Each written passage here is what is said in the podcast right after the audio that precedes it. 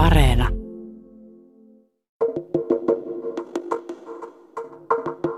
Mä oon vennamolainen populisti. Mä en ole oikeistolainen, mutta mä oon vennamolainen. Mutta mä oon oikeassa.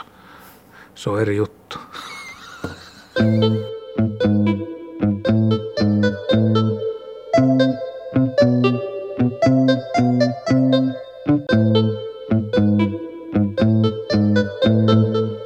Dokumenttisarja Politiikka Suomi sukeltaa Suomen lähihistorian keskeisimpiin käänteisiin. Pääroolissa ovat poliitikot.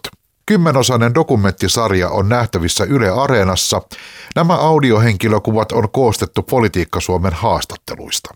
Tässä jaksossa pääosassa on urallaan SMPtä ja perussuomalaisia edustanut Timo Soini. Kun Espoossa Iivisniemen lähiössä kasvanut Timo Soini kuuli ensimmäisen kerran Veikko Vennamon puhuvan 1970-luvulla, hän löysi aatteellisen kotinsa. Soinista tuli SMPn jäsen ja Vennamon edustaman värikkään politiikan vankkumaton kannattaja. Isä Veikon retorinen perintö kuuluu oppipojan myöhemmällä uralla, kun Soini tuo perussuomalaiset puolueen johtajana vennamolaisen populismin uudelle vuosituhannelle. Protestipuolueeksi leimattu PS nousi jytkyllään vuoden 2011 eduskuntavaaleissa isojen joukkoon. Haastajasta tuli haastettu ja osa Soinin kovimmista haastajista löytyi oman puolueen sisältä. Timo Soinia haastatteli Politiikka Suomea varten Pekka Laine. No mä oon niin sanottu sosiaalikonservatiivi, joka kansainvälisessä katsonnossa tarkoittaa sitä, mitä suomalainen ei tarkoita sanalla sosiaalinen konservatiivi. Mä yritän selittää tämän lyhyesti. Eli mä oon näitä kotiuskonto- ja isänmaamiehiä. Eli tota, mä pidän kristiuskoa kunniassa perhettä, rehellisyyttä, moraalista selkärankaa – mutta myöskin arvostan sitten niin kuin toisen ihmisen näkemyksiä, hyväksyn toisen ihmisen sellaisena kuin hän on, vaikka mä kaikkea käytöstä hyväksyisi. Konservatiivi niin kuin tässä mielessä on tämän arvopohjan määritelmä, mutta taas sosiaaliasioissa niin tasa-arvon, työllisyyden, valtion rooli yhteiskunnassa koulutuksessa. Mä oon hyvinkin radikaali, että mä kannatan sitä, että verotuksella tasataan tuloeroja ja muita. Että tämmöinen hybridi. Joskus voi olla vähän semmoinen tuo pelukopassa mielenkiintoinen tunne, että kumpi tässä on konservatiivi vai radikaali. Molemmat. Kyllä mun juuret on niin kuin tämmöisessä agraari Suomessa tavallaan, että semmoiseen mä synnyin vielä 60-luvun alussa, niin Suomi oli sen suuren maaltapaa ja rakennemuutoksen kynnyksellä. Ja toinen Suomi on tavallaan lähiösuomi. Eli semmoiseen mä sitten siirryin kuusivuotiaana Espoon Iivisniemeen, jossa mä oon asunut nyt 52 vuotta. Ja, ja tota, mutta äidin puolella niin oli maatila Virroilla Vaskuun kylässä – ja, ja se oli perustettu 1699 ja, ja on ollut suvulla siitä asti, että se tulee sieltä ja sitten isän puolella niin juuret on niin kuin Karkun pitäjässä ja, ja siellä meillä on Heinoon kylässä ollut kesämökki, niin se on se toinen sielun maisema, että tuommoisista se tuli ja sitten sit tavallaan ne taustat ja sitten lähiöelämä – espoolaisessa betonilähiössä, niin näiden yhdistelmä.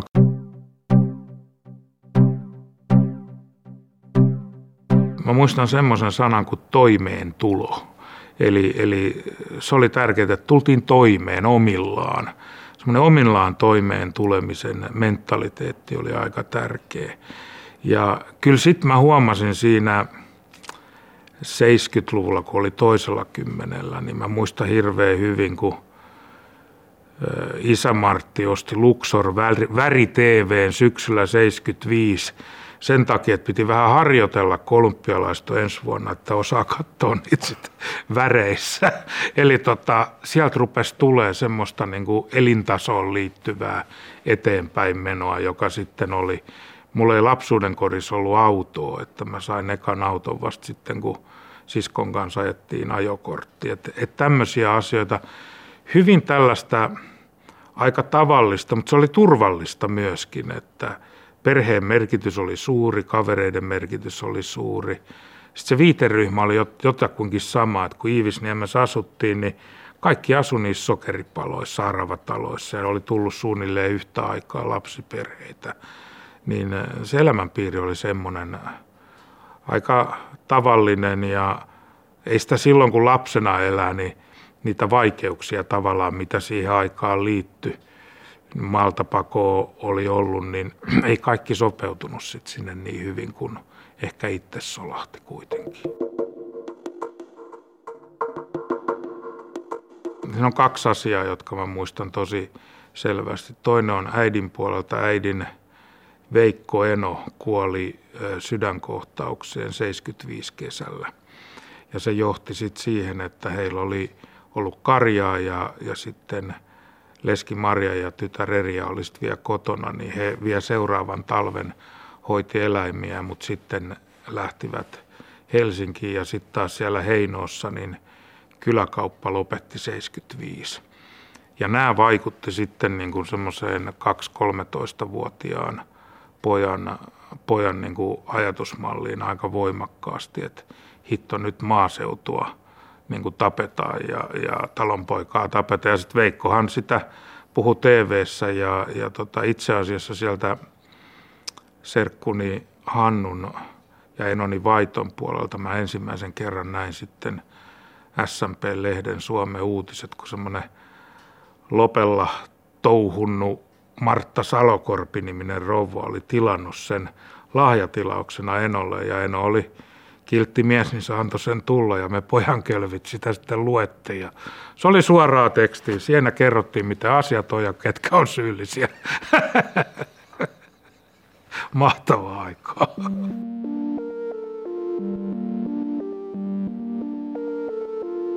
No Vennamo oli profeetta ja sitten pääse mihinkään, että tota, hän osasi sanottaa ja taustoittaa ja, ja kertoa niin kuin ihmisille, mikä on tilanne ja, ja mikä on tie eteenpäin. Eli, eli tota, kyllä mulle kävi niin, kun mä näin hänet ensimmäisen kerran televisiossa, niin mä kiinnostuin Oitis ja, ja tota, sitten täytyy päästä näkemään livenä ja sehän oli hienoa, kun asui Iivisniemessä, niin Vennamo puhuu usein laulumiesten talolla tai Palderin salissa Helsingissä ja mä menin sinne ja se oli, se oli selvää tekstiä, että tota, kyllä siinä äh, sen ymmärsi joka sana ja, ja tota, kyllä se mulla meni niin kuin häkäpönttöön. Mä olin lukion ensimmäisellä luokalla keväällä, niin äh, kun mä liityin puolueeseen. Se on aika kova temppu Kaitaan lukiossa, niin äh, Ivisniemen jos liittyy SMP. Ei niitä ollut muita, eikä ollut montaa senkään jälkeen.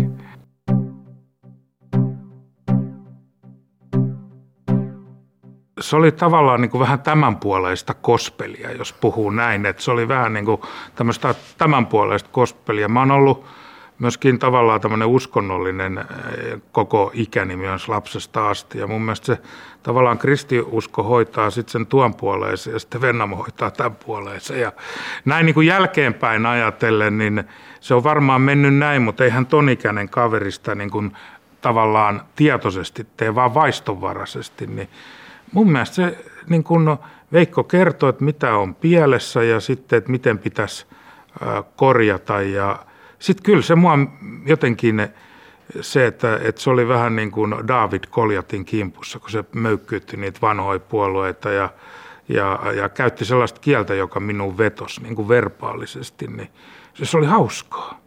Rupesi hymyilyttää. Se poikkesi ympärillä olevasta radikaalista? Aika, ra, aika rajusti. Ei kukaan käyttänyt semmoista kieltä, että se oli tavallaan semmoista byrokraattista. Ja sitten siinä oli vielä, vaikka tavallaan tämä vasemmiston suuri nousu, niin oli just taittunut siinä vuoden 70-vaaleissa ja tämä tapahtui niin kuin 70-luvun lopulla, tämä puoliväli ja lopun suhteen, tämä mun herääminen jo ihan sen iänkin perusteella, niin vasemmisto oli vähän niin kuin menossa – menossa niin kuin alaspäin ja, ja, tota, ja vaikka SMP oli silloin, kun mä liityin, niin ei nyt happiteltassa eikä henkitoreissa, mutta ei mikään iso puolue. Mutta se oli taas niin kuin elpymässä siitä ensimmäisestä hajoamisestaan, että, että se oli saanut pienen vaalivoiton ja, ja se alkuseurakunta, niin se oli hirveän tiivis.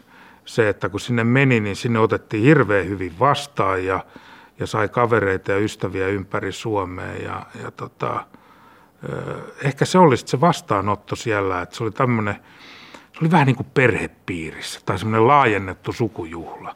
Sitä mä en silloin huomannut, että SMPn eliittihän oli, puolueeliitti, oli pääosin karjalaisia. Jos me katsotaan Leppänen, Poutiainen, Vennamot, monet muut, ja mulla ei ole karjalaisia juuria, niin mä olin sikälikin vähän siellä outo lintu, mutta ei se tahtia haitannut. Muut otti hyvin vastaan ja mähän tietysti sitten vöyhähdyin siitä ihan kunnolla, että mun kaverit ja perhe ja lähipiiri sai kyllä ihan rautaisannoksen. Mä osaan vieläkin aika pitkiä pätkiä Vennavan puheita ulkoa. Et se oli mun mielestä vaan niin hauskaa.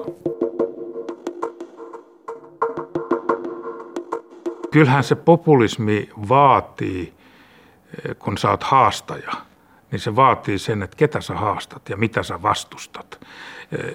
Myöskin sen, että mitä sä vastustat – niin se on linkittyy siihen, että mitä sä ajat ja kannatat. Niin kyllä se eh, herrat, suuri raha, eh, isot valtakoneistot, tähän menee aika usein niin, että, että niin kuin vennamolaisittain sanottuna on kolme mahtia maailmassa. Yksi on raha, jota edustaa tavallaan oikeisto, sitten on yhteiskunta, jota edustaa vasemmisto ja sitten on ihminen, jota edustaa SMP. Ja, ja tota, tämä on se kolmio, missä kaikki liikkuu. Ja se on aika huikeet, jos sä pystyt niin määritteleen itsesi osaksi kolmiota, ettei ole kuin kolme. On oikeisto, joka palvoo rahaa ja kaikkea siihen liittyvää, ja vasemmisto palvoo yhteiskuntaa. Sitten se pieni ihminen täällä, ja vaikka vähän suurempikin, niin se on siellä välissä. Ja, ja tota, kyllä se siitä lähtee, että kyllä vennamolaisuus lätki aina sekä oikeisto että vasemmisto. Eli se ei voi, sitä ei voi sanoa, että, että oltiin vaan niin kuin, niin kuin suuren rahan kimpussa, vaan kyllä sai niin kuin, tavallaan tämmöinen järjestäytynyt vasemmistokin osansa. Ja, ja, ja siihen ainoa lääke oli SMP.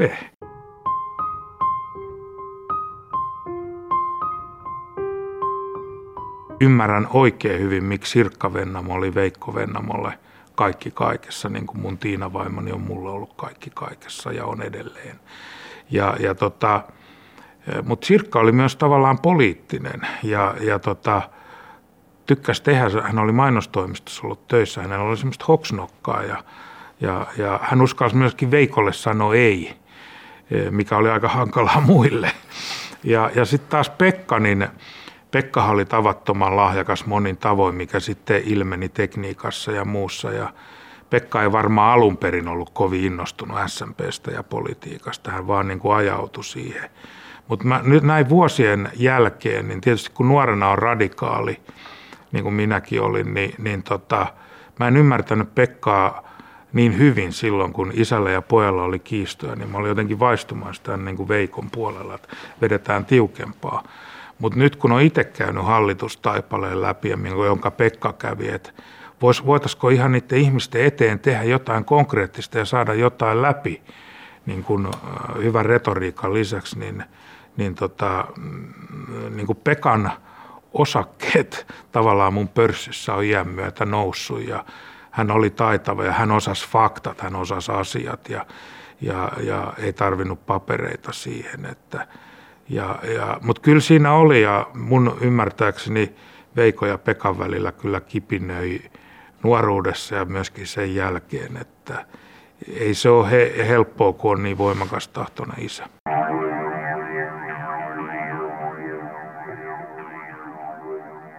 Sloganit oli hirveän tärkeitä. Mä muistan, kun Veikko sanoi mulle, mä olin aika nuori silloin, että ei se sano mua Soiniksi, ei se Timo sanoi, että sanoi, Soini – Vaalit voitetaan kolmella sanalla, mutta pitää olla oikeat sanat.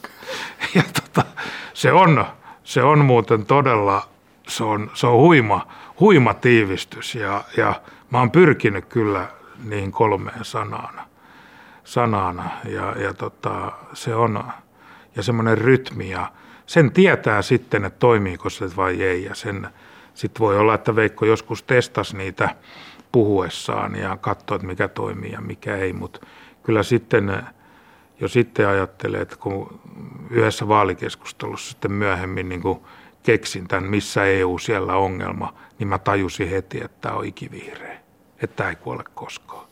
Ja onhan nämä Veikon, Veikon kyllä kansa tietää unohdetun kansan puolesta, niin onhan nämä, niin kuin, eihän nämä kuole koskaan. Politiikka Suomen henkilökuvassa Timo Soini.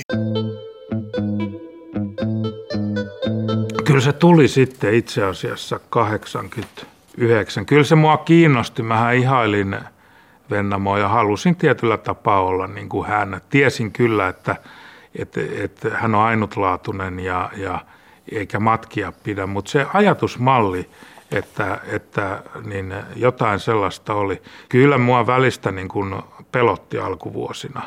Ihan jännitti se tavallaan se epäsuhtakin siitä, ja jos tekee jotain tyhmää. Ja, mutta sitten oli se hyöty, että sit kun mä lakkasin kuuden, seitsemän vuoden jälkeen Vennamoa pelkäämästä, niin mä en ole ihmistä pelännyt sen koommin. Ja mulla oli kaksi semmoista haavetta nuorena. Ensi oli tietysti nämä pelata jalkapalloa, jääkiekkoa, olla veturinkuljettaja, mutta sitten kun tuli vähän vanhemmaksi, niin se oli pappi tai poliitikko. Ja se tavallaan ratkesi sitten vuonna 1989 Porin puoluekokouksessa, niin mä olin päättänyt asian näin, että mä olin varapuheenjohtajaksi ehdolla ja Toivo Satomaa oli sitten toisena maanviljelijä Alavieskasta, että jos mä tämän voitan, niin mä jatkan politiikassa, mutta jos mä tämän häviän, niin mä lähden Dublinin pappisseminaariin ja sen verran hyvin itteeni tunnen niiltä ajoilta, toisin lähtenytkin, mutta mä voitin se oli hankala paikka silloin, just silloin 89, koska samana vuonna Pekka Vennamo luopui puolueen puheenjohtajuudesta. Ja sen takia siellä tavallaan oli se käymistila, joka mahdollisti sen, että mä myöskin puolueen johtoon nousin. Eli kun Pekka jäi pois ja Heikki Riihijärvestä tuli, tuli puheenjohtaja, Pekka lähti postiin, postiteleen, ja, ja tota, siinä tehtiin sitten semmoinen vallanjako, joka ei kyllä ei kyllä tuon tyyppisessä puolueessa usein onnistu. Eli se valta pitää olla sillä valitulla puheenjohtajalla pääosin. Ja sitten kun se on hällä, niin hän sitten siitä ikään kuin jakaa. Mutta siinä SMPssä niin tapahtui niin, että kun Pekka oli myöskin ollut ministeri, niin Raimo Vistpakas tuli ministeri, Riihjärvestä puheenjohtaja, Tina Mäkelästä puoluesihteeri, Lea Mäkipäästä ja minusta varapuheenjohtaja ja Sulo Aittoniemestä eduskuntaryhmän puheenjohtaja. Oli paljon kokkeja ja tavallaan valtaa ei ollut missään. Ja sehän johti sitten siihen, että se vielä se 92 vaaleissa niin pysyttiin tavallaan pinnalla, saatiin seitsemän kansanedustajaa, mutta sitten se meni riitelyksi ja koko puolue niin kuin hajosi seuraavana vaalikautena ja, ja se oli puoluesihteeriksi, siirryin 92, niin se oli sitten kyllä hankalaa aikaa, että mä jouduin sitten Fistpakan kanssa viemään puolueen konkurssiin ja silloinhan näytti siltä, että tässä se oli. Koko poliittinen ura ja SMP loppu ja kaikki, mutta Vistpakka tuli valituksi sitten eduskuntaan kuitenkin 95 ja sitten tulee semmoinen legendaarinen – Saarijärven Kalmarin kyläkeikka, jossa, jossa meitä oli neljä miestä, Vistpakka, Urpo Leppänen, Kari J. Päärund ja minä. Ja siellä me sitten uutteraan saunomisen ja hieman muunkin virkistymisen johdossa niin päätimme perustaa perussuomalaiset puolueet.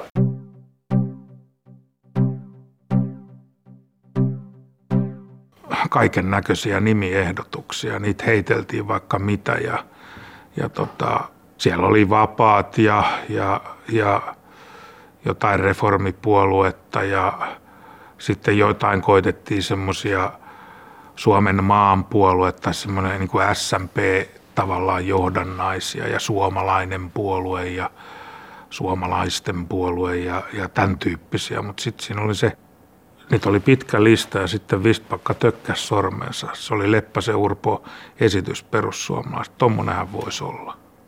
Siitä se tuli. Tavallaan se kyllä perustettiin niin kuin SMPn jatkumoksi, mutta siinä vaiheessa tuli jo hieman myöskin uutta porukkaa mukaan, koska Suomi oli muuttunut, ei ollut enää niin kuin, tavallaan sitä maaseutua, ei ollut enää siinä muodossa jäljellä kuin 20 vuotta aikaisemmin. Ja, ja tota, sitten oli henkilöitä, joita siinä oli, Leppäsen Marja-Leena, Leppäsen Urpo, Vistpakka, Pärlund, minä.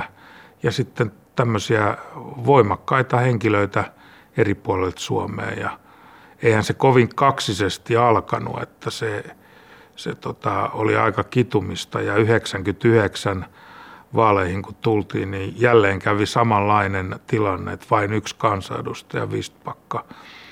Mä olin itse tota, ennakkoäänissä, mä olin menossa sisään ja sitten varsinaisena vaalipäivänä, niin mä putosin tavallaan niin kuin sen läpimenevien ulkopuolelle. Ja se oli kyllä kova, kova paikka silloin tuntuu, että eihän tästä mitään tule. Ja siinä välissä, niin 97 musta oli tullut myöskin puolueen puheenjohtaja. Että mä kävin ekat vaalini 99, jotka siis hävisin, eli en päässyt läpi, mutta ei saatu sitäkään lopetettua, kun se Vistpakka kuitenkin pääsi läpi, niin taas meillä oli puolue jolla on yksi kansanedustaja. Ja, ja tota, Olisiko se loppunut siihen, jos ei olisi mennyt läpi?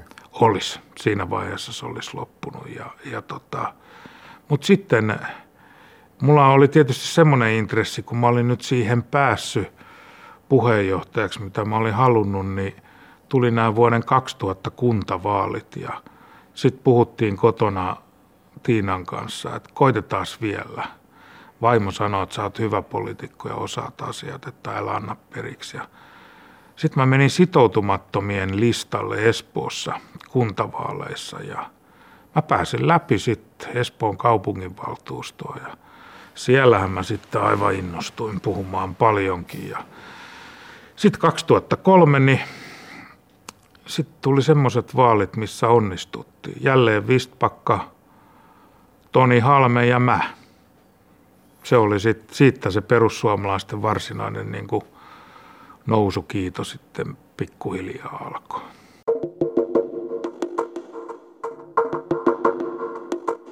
Tonin äh, vaalipäällikkö silloinen tai puuhamies Veikko Valli, joka nyt on perussuomalaisten kansanedustaja, niin, niin tota, hän otti yhteyttä, että me tunnettiin, Veikko oli aikanaan ollut SMP-nuorten puheenjohtaja silloin 90-luvulla ja jättänyt politiikan, mutta oli Tonista innostunut. Niillä oli jotain bisneksiä varmaan ravinne, ravinnepuolen ja muun kanssa. Niin se sanoi, että hetkinen, että jutelkaapas te. No mä sanoin sitten Vistpakalle, että mä menen tota Halmetta tapaan tuohon Fatserin kuppilaan, että katsotaan, että onko se tosissaan. No Vistpakka sanoi, että ei se anna, eihän se ota. Ja, ja sitten mä tajusin siinä, kun mä keskustelin, että tässä on kantoraketti, että tämä on tämä kaveri on sellainen, että tiesin kyllä, että vauhtia ja vaarallisia tilanteita tulee, koska, koska mutta Tonihan oli kahden kesken aivan erilainen kuin se julkinen. Minä niin kuin ihmiset aika usein on. Hän kyseli paljon ja ihan järkeviä puhuja ja hän tajusi, että, että hän, sit, hän menee läpi niin mä sanoin, että kyllä siinä semmoinen mahdollisuus on. Ja sitten kun se ehdokkuus julkistettiin, niin kyllä me tajuttiin sitten puoluetoimistolla, kun sinne rupesi tulee ihmisiä ihan kutsumatta.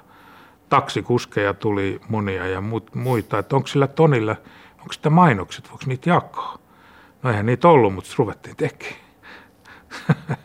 sitten niitä oli. Ja sitten tuli ne vaalit ja ja Toni pääsi Helsingistä ja mä pääsin Uudeltamaalta ja, ja Vistpakka jälleen Pohjanmaalta. Ja sitten meitä oli kolme. Et se on kyllä hauskin eduskuntaryhmä, missä minä olen istunut. On, on se kol, kolmen koplaa. Missä vaiheessa sun EU-kanta ja suhde EUhun alkaa jäsentyä? Mulla se oli se itsemääräämisoikeus ja se EU-rakenne, joka on mun mielestä epädemokraattinen, niin kuin se näkyy nytkin ihan tänä päivänä näissä päiväkohtaisissa asioissa, että, että ne ei ole vaaleilla valittuja ne komissaarit ja ne ei ole vastuussa kellekään. Mun mielestä rakenne on epähyväksyttävä. sieltä se tuli. Mä äänestin jäsenyyttä vastaan kansanäänestyksessä, ja, ja tota, mutta sitten ulkoministerinä myöhemmin on huomannut, että kyllä siinä harmaan sävyjä on, ettei se asia niin yksinkertainen ole kyllä tai ei. Mutta, tota, mutta se mun suurin slogani, missä EU siellä ongelma, niin se syntyi sitten vasta itse asiassa 2006 presidentinvaaleissa, mutta kyllä se EU-kriittisyys mulla oli olemassa ja pitihän mun sinne EU-hunkin myöhemmin lähteä käymään. Katsoa, että mitä se on.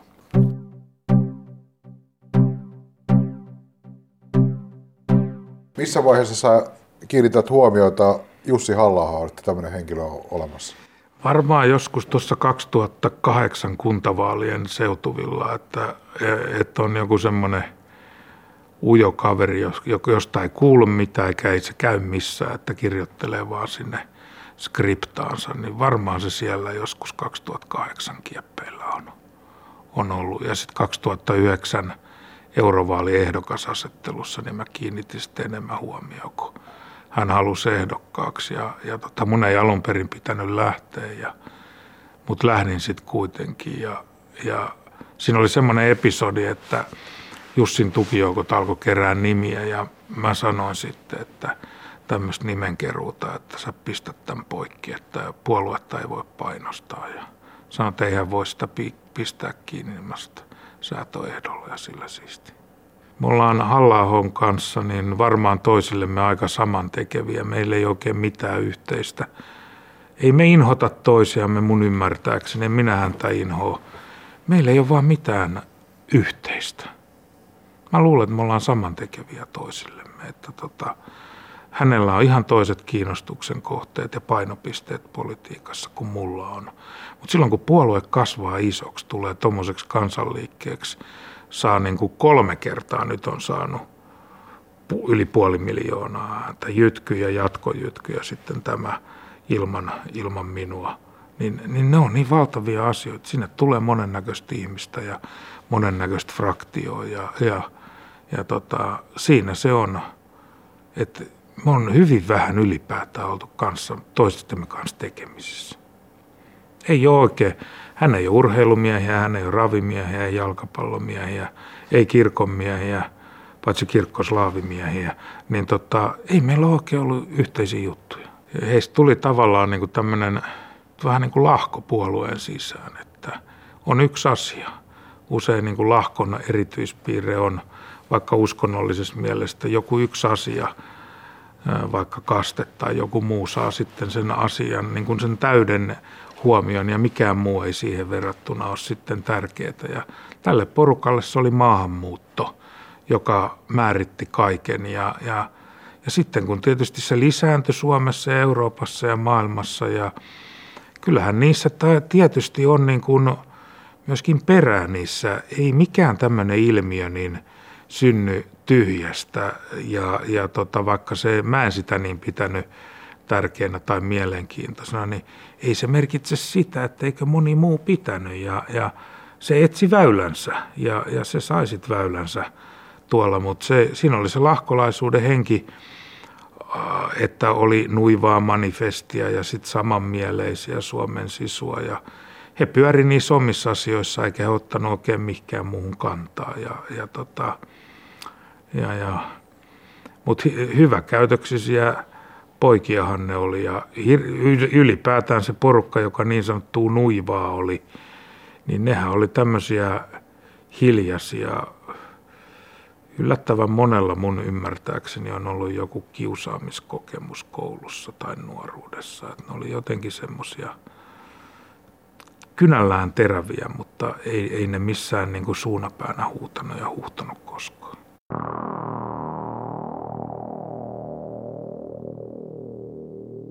Olisihan siinä varmaan jälkeenpäin niin muutamia tyyppejä pitänyt jättää pois. Ja, ja tota, varsinkin kun meillä oli semmoinen juttu, että niin sanottu suora jäsenyys, joka oli alkuun hyvä Urpo Leppäsen idea, että kun tavallaan se on tätä nykyaikaa jo nähty paljon pitemmälle, että nyt sitten näyttäytyy nykyään someaikana, että eihän siihenkään tarvi mikään jäseneksi liittyä sen, kun rupeat paukuttaa tuolla somessa ja ottaa kantaa. Tavallaan semmoinen edustuksellinen juttu, että joku osasto kokoontuu ja valitsee sieltä puoluekokousedustajan, niin se on liian monimutkainen byrokraattinen. Ihminen jaksa sitä enää, mutta suoraan jäsenyydessä sanotaan, tuu mukaan, sulla on äänioikeus, saat yhtä, sulla on yhtä monta ääntä kuin puheenjohtaja Soinilla ja näin. Niin sehän on hyvää markkinointia, mutta sitten sinne tulee kaiken näköistä. Ja usein kun tulee tämmöistä porukkaa, niin se on täysin kompromissihalutonta, että se haluaa vaan sitä yhtä ainoata asiaa ja, ja tuntuu, että se, se on tärkeintä, että se pysyy edellä, esillä, että onko se asia sitten hoituuko tai ei, on sivuseikka tai sitten joku muu asia ei. Ja, ja tämän tyyppistä ihmistä sitten rupesi tulemaan ja, ja tota, no tietysti itsekin kun oli 20 vuotta puheenjohtaja, niin mähän halusin jo luopua Turun puoluekokoussa 2015. Mulla oli jo pitkään niin kuin, en valita, mutta se on todella rankkaa vetää kansanliikettä, niin kuin, koska sä oot sen kanssa yön päivin aavikolla viidakossa ilmassa ja maassa, niin sä oot sen kanssa naimisessa joka hetki.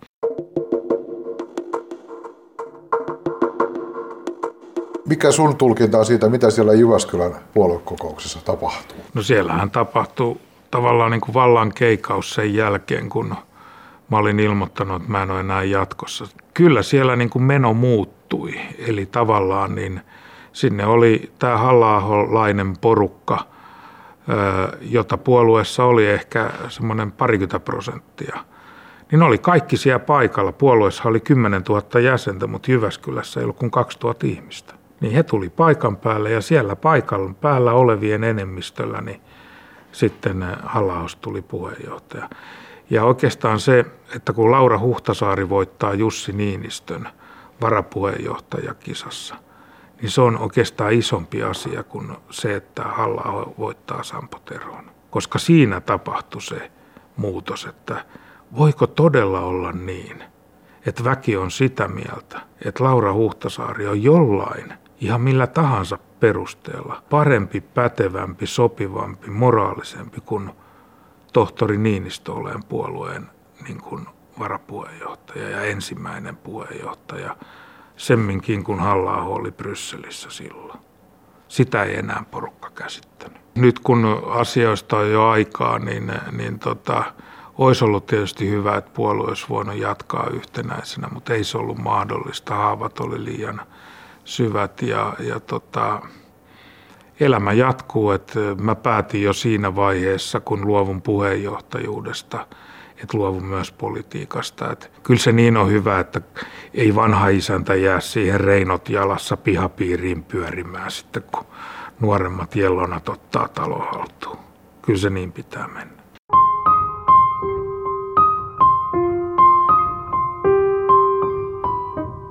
Miksi ylipäätään lähtisi kukaan järkevä ihminen politiikkaan nykypäivänä?